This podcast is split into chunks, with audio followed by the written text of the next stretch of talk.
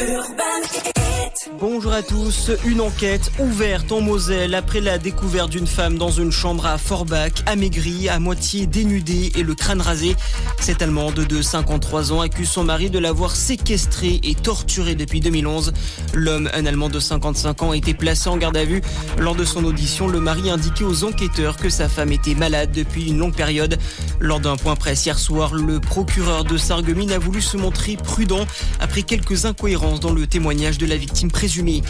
Cela fait désormais un mois, un mois jour pour jour que le petit Émile, deux ans et demi, a disparu dans les Alpes d'Haute-Provence.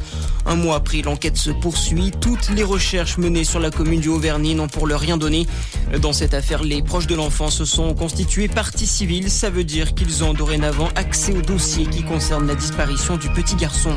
L'antisémitisme n'a pas sa place dans notre pays. Les mots du ministre de l'Intérieur Gérald Darmanin qui a ordonné hier la dissolution du groupuscule Civitas, une organisation d'extrême droite qui regroupe des catholiques traditionnalistes intégristes.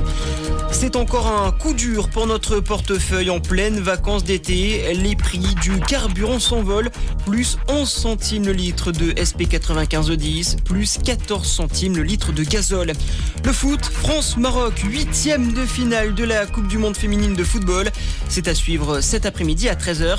Le vainqueur affrontera en quart l'un des pays hôtes, l'Australie. Et puis, troisième victoire en trois matchs pour l'équipe de France de basket. Les Bleus qui enchaînent avant le début de la Coupe du Monde qui débute dans un peu plus de deux semaines.